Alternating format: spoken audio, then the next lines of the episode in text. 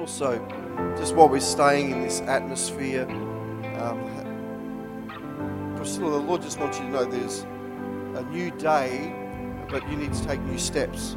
So God just wants to encourage you on maybe you've been feeling something, or maybe just feeling a little bit what's next. God knows where you're at and He knows what's next, but it requires new steps. So the, the word of the Lord for you, Priscilla, is just take the step, take the next step. Don't think of, well, you know, I've always been, you know, too shy. I've never done that before. That's exactly where God wants to take you, into the place of uncertainty, into the place of the unknown. But God says, I'll direct your steps. Take the step and follow Jesus. It's not that you haven't already, but it's a new, a new step, something else that you haven't done before. So I want to encourage you with that one. Also, um, Katrina, Katrina Schultz. The Lord just wants to wants to encourage you tonight that um, you haven't missed anything. I don't know, I haven't talked to you about your life or anything, but God just wants you to know today you haven't missed anything. You, you've gone through some detours. You thought, well, maybe I missed some, something along the way. But the Lord wants you to know the detours are what have developed you. And and sometimes we think, well, that's... why did I do that? That took too much time. I was taken out.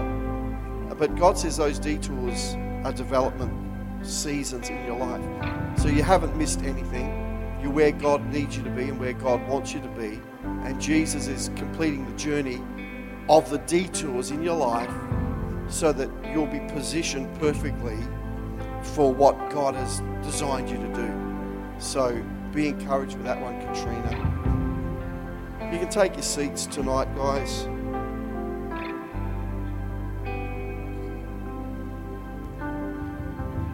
So I love, um, I love being here at Awaken Nights. I hope that you're, you know, I'm encouraged to see you here today, and I know that the, the Holy Spirit is here and does something special. It's great to be here at church on a Thursday night. I want to just encourage you that Uh, whatever you've come here for today, Jesus does really want to speak to His church. He wants to bring something new into your life. That's a great little piece of artwork up there. Love it. So the title of my message tonight is Watch Out, Watch Over, and Watch For.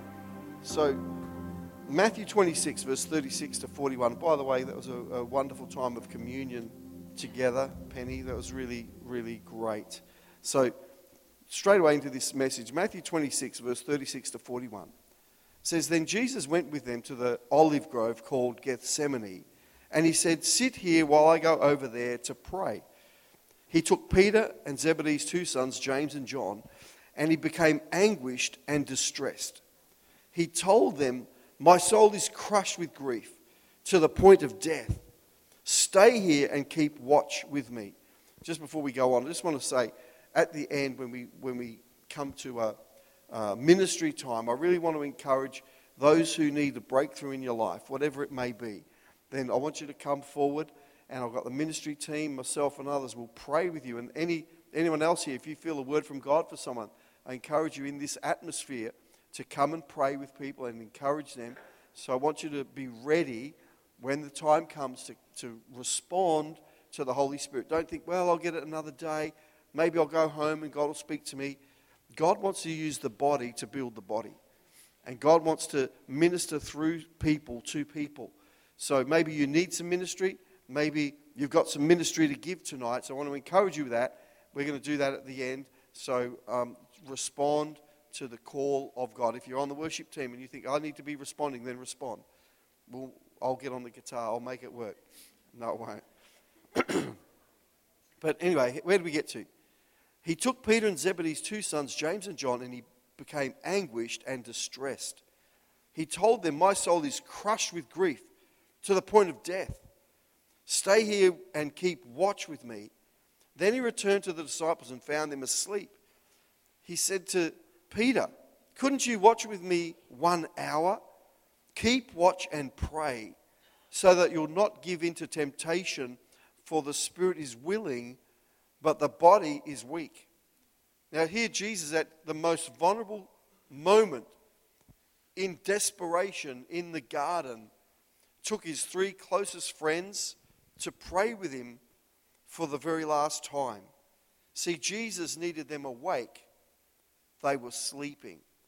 So let me say there is tiredness, there is exhaustion that we that we know. Jesus mentioned that. He says, well, the, the spirit is willing, but the flesh is weak. He's talking about exhaustion that comes upon us. But what Peter, James, and John did was they were unaware of the time that they had left with Jesus. They didn't realize Jesus was about to be taken away from them. And so just a thought for you to ponder, and I think someone mentioned this recently, one of our guest speakers, something along these lines. But we are preconditioned to the, to the notion that Jesus works for us.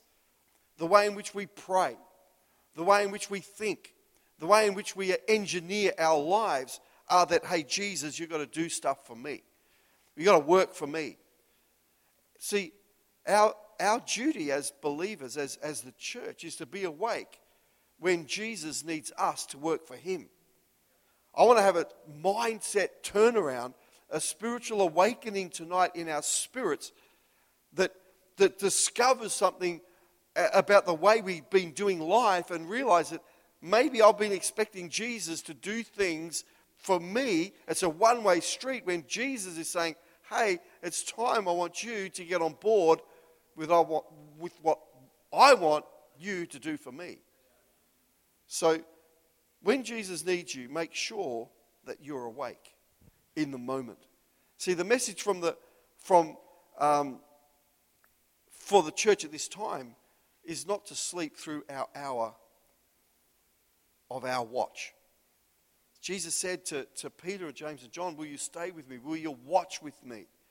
So um, Matthew twenty-six verse forty-one says, keep watch and pray. So Jesus needs you to keep watch and pray. Jesus seeks those who will be alert and pray. Jesus is looking for a church that is alert, that is awake, that is a praying church. Um, I'm going to give you some keys about how to pray more effectively. And I hope you can take these with you tonight and really transform your perspective and your prayer life. So knowing the word, having a revelation, and pray according to the word of God. It's a, it's a game changer in our lives spiritually. So the word applied to your situation will change everything. So um, I'm reminded of what um, Al Fury, I, I was in a, a meeting once with Al Fury. He's a, a pastor from New Zealand. And he said in that he was t- talking about a time in his ministry. He said, in frustration as a pastor, how one day he came to a revelation moment, praying in his backyard, frustrated with the ministry, frustrated with the church finances, frustrated with all the things that go with church that most uh, department leaders and church leaders and pastors would have gone through at some point. At some point. And he had this revelation as he was praying and saying, God, your word says, I'm head, head not the tail. Your word says that we'll have every provision. Your word says that we'll be healed. And he started just, you know, bringing a, a reminder to God about what his word says. He prayed according to the word. And when we bring the word of God applied to our situation, it changes everything. So we can look at the problems. We can look at the We can look at the, the, the frustrations and the, the disappointments and all those sorts of things. And the enemy wants you to focus on that. He wants your attention to be on the things that aren't working and the things that don't look good. But Jesus is wanting you to say, declare my word over those things. Declare the word of God over your circumstance. We need to be a people, a church, that is declaring God's word over our church. That it will be a place of healing. That it will be a place of restoration. It will be a place of salvation. It will be a place where the sinner is found. It is a place of refuge. It is a place of worship. It is a place of prayer. It is a place of God's dwelling. And when we begin to speak that kind of word over our church, the whole dynamic changes. And God may be looking just for a group of people like he's here tonight to start the ball rolling. to start the momentum happening in the life of this place. So the word applied into our situation changes everything. So there are three key ways that we are told to watch. So watch out, watch over, and watch for. And I hope these will really help you tonight. See, being spiritual people, which you are, turn to someone next to you and say, "You're spiritual." These things will be, what I'm going to share with you will be wise for us to acknowledge. So when, here's, this is a statement, not good English, but it's fun for me to say. When our watcher is broken, our heart will wander. So Jesus is saying there's some areas that we need to watch, but when our watch, our watcher, our spiritual vision is broken, we begin to wander away from the plan that Jesus has for our life, for our church, for our families, for our communities, for our nation. And we want to see God do the greatest things in our nation and in our families and in our in our own personal walk. And when our watcher is broken, we begin to wander. So I want to do some, I believe tonight is going to be a repair time for our watcher. You know, if you get, get what I'm saying. So Psalm one nineteen verse sixty-six and sixty-seven, it says, "I believe in your commands. Now teach me good judgment and knowledge. I used to wander off until you disciplined me, but now I closely follow your word." See, the, the, the way in which God disciplines us is speaking his word into our spirit.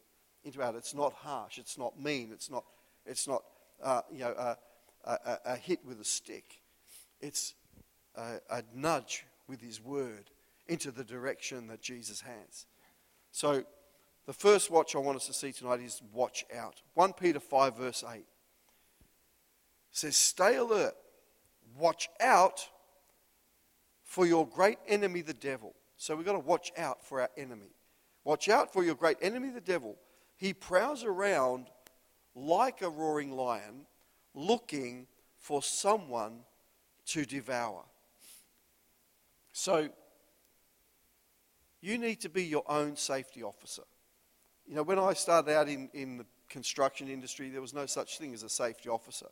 And so, literally, I've seen people cut their fingers off, seen people get crushed, seen people get killed on building sites because it was like, you were your own safety officer. And most of the time, people are stupid and would do dumb things. I saw people fall down lift shafts and, and get killed. All sorts of things that have happened when we are left to our own devices. I mean, when I started work, there was no such thing as high vis, no such thing as safety boots. Um, and the only hard hat I, I, I got was one I found in a rubbish bin. Because it was just like, you know, who cares? Um, and it was very, very unsafe industry. for, and, and it was like rule of thumb, for every five stories of a building was one fatality. That was in Australia. Now it's much, you know, much, much different to that because we have a thing called a safety officer, and sometimes on projects there's many safety officers whose job it is to uh, uh, see to the safety and welfare of those on that project. But when it comes to our spiritual walk, it's good to have a few safety officers around, but you're responsible for your spiritual safety. You're responsible for your spiritual safety and well-being. So, um, where was I up to? So you need to be your own safety officer. Consider risks, manage risks, and eliminate risks to your faith. So the devil disguises hazards with appealing packaging. It's like having, you know, a, a lift shaft with, with maybe some brown paper over the front to say, "Hey, that's safe," you know, but, but you, you know, you push on it and you're going to fall straight down there. So it's what caught Adam and Eve was Satan's fancy packaging. Remember, it, it said it, it appealed to her eye, looked good, and it said she desired to taste it. And so she told her husband and they ate it together. And it was the, the, the devil caught Adam and Eve like that, and he's continued to capture people in his in his traps by making things appeal uh, to, to appeal to our senses, things that we don't need. So watch out. And we we need to watch out by developing discerning uh, things, uh, being led by Jesus and what looks good to our eye spiritually. So God wants to give you a watcher that can see what is spiritually right. I don't know, I've been guided through life. I've made the mistakes. I've, I've taken things that I've thought, well, that looks really good to the natural, and I've gone down the wrong pathway. But there's been other times where I thought, you know, that seems so good to my flesh. That seems so good to my ego. But I've learned to discern through a knower of the Spirit that has protected me from going down the devil's trap. So the first thing we need tonight to know is to watch out for the enemy's traps. Watch out. The second thing, I'm not going to take too long tonight, is watch over. First Peter five verse two says, "Care for the flock that God has entrusted to you. Watch over it willingly, not grudgingly, not for what you'll get out of it, but because, but because you are eager to serve God." Now, I want to tell you something. This is not saying, oh, well, this is just a mess. This is just a verse for the pastors. It's all for the leadership team. This is a verse to every believer. Take care of the flock that God has entrusted you. It is the responsibility of a, of a pastor and a leader to take care. But it's also combined for everybody to take care. If I use the analogy of the safety officer on a building site, it's like they, they in, introduced things in the nineteen eighties that said, you know, you've got to look after each other. You know, beware of, of a hazard and say, hey man, I wouldn't do that if I was you. You know, you, you could harm yourself or you could harm someone else if you do that that way. And so there was a shared responsibility that was introduced where people were, were, were taught, hey, don't turn a blind eye to a danger.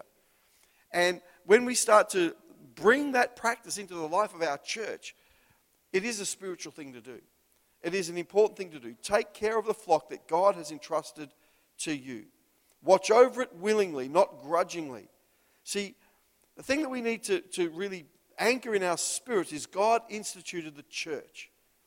He instituted the church as a place of refuge, a place for people to grow, a place to serve in. They're all important. God places us in church to care for and serve one another, to serve others, to serve each other. Um, one of my favorite verses in the Bible is Proverbs twenty-seven, verse seventeen, where it talks about iron sharpens iron. And so one man sharpens another. And that, that verse always inspires me. And that's why we do that's why we do church as we do. It should be a place of relationships where the iron in each other's lives sharpens and strengthens and, and brings an edge to our life that we can't do on our own. I just saw today, you know, um, uh, uh, uh, I think it was on Instagram or something like that, a little little picture, and it's it's got um, uh, something along the lines of uh, what doing church life uh, like like like doing life without church is like, and you see all these zebras in the distance staring at this one little zebra being chased by a lion, and that's what it can be like when you're trying to do your spiritual journey all on your own. God instituted the church as a place of refuge and development in our lives. So watch over what God has given and entrusted to you. And you might think, but I haven't been entrusted to anything. You're entrusted to r- relationship. You're entrusted to fellowship. You're entrusted to help others in, on their journey in any way that you can. It doesn't matter how old you are or how young you are. You're entrusted with a church, entr- entrusted with a flock. So there's a big difference between self-serving and self-sacrificing. So self-serving is done to benefit oneself. It's all about what I get out of it. And Peter's saying, no, don't do that. Self-sacrifice is done to benefit someone else. And it says, be eager to serve one another. See, every Christian has a responsibility to watch over the flock, to protect the flock, to protect the unity. And I was thinking today, driving in, is there are some people who think, why, why do this person, individuals, and I'm not thinking of anyone in particular, don't, you know, this is neutral here, neutral territory, it happens everywhere, so don't send me letters and nasty emails. But you think sometimes, why do some people sit in church forever and ever and ever and never do anything, never get involved, never, never help, never, never bind themselves. They, they're, they're kind of around, but they're never engaged. And perhaps, I'm not saying this is true in every situation, it's just a perhaps moment. Perhaps they've spent so much time criticizing and and um, aiming darts at other people in the church that they think, well, if I were to suddenly begin to serve, then I'd be a hypocrite to all those people who know what I've actually said about the church, which is Jesus' body, which is holy, which is the place which God instituted to show his, his glory and his power and his majesty to the world. So we need to think about those kind of thoughts. That's just a, that's just a, by the way, just thought of that driving in. Maybe that was a bit of, you know, uh, leftover something, but thought I'll bring that to your attention. Better have the musicians come and join me, just in case. Every Christian has a responsibility to watch over. I want to challenge you with a question. What have you been watching over lately? So maybe you can start with something. Hey, Lord, help me to see something I need to watch over. Maybe it's another person. Maybe it's on a team. Maybe it's a responsibility. But watch over. Remember, our first point was, let's watch out for the enemy and let's watch over each other. It's really important. They go together. We watch out for the enemy and we watch over one another to bring strength, to protect unity, to protect the direction that God wants us on. The last one says watch for. Watch for. Maybe this is the most neglected aspect of Christian life today, is living expecting Jesus to return. It's something that we should never neglect and we should think of every day. Watch for Jesus' return. And I know in certain seasons of my life, especially when I was a young man and working out my salvation and, and literally going through a horrific you know, uh, apprenticeship and feeling like every day just you know, horror of um, you know, abuse and, and um, every kind of, uh, you know, just yucky work environment, thinking right now, Jesus, would be a great time for you to come back. Right now would be really awesome, just when every everyone's just like out of control, being mean. It'd be good just to say, see you later, and leave that hard hat I found in the bin somewhere in the trench, and they just find that. Where's he gone? He's gone to heaven. But we need to watch for Jesus' return.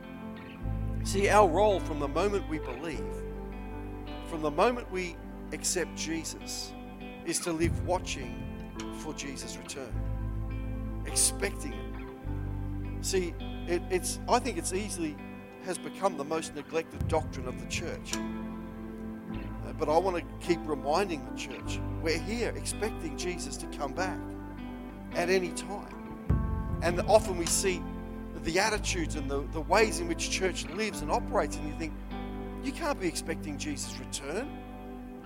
You're thinking you've got plenty of time. You're thinking you've got, you know, you just fix it up later or something. But when we think, hey, I've got to be living my best now. I've got to be bringing, I've got to be bringing my part to Jesus now. Because we don't want to be like Peter, James, and John, who were asleep in their hour of destiny. I feel sorry for them guys. They get picked on, but we're equally asleep in many ways in the life of the church today when we don't know how much time we've got when Jesus comes back. They didn't realize how much time they had until Jesus was taken from them. Do you hear what I'm saying?